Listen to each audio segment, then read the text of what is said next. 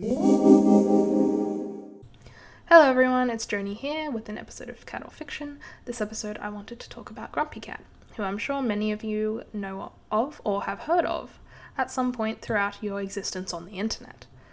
So, Grumpy Cat, or Tardar Sauce, as her name actually is, was a cat that had a condition that caused her face to look grumpy all the time because of feline dwarfism.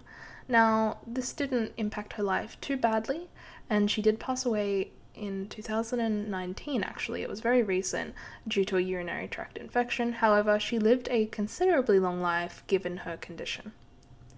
Now, Grumpy Cat um, was very famous around about the time of the lolcats craze. I'm sure a few of you at least were on the internet at that point. I know I was.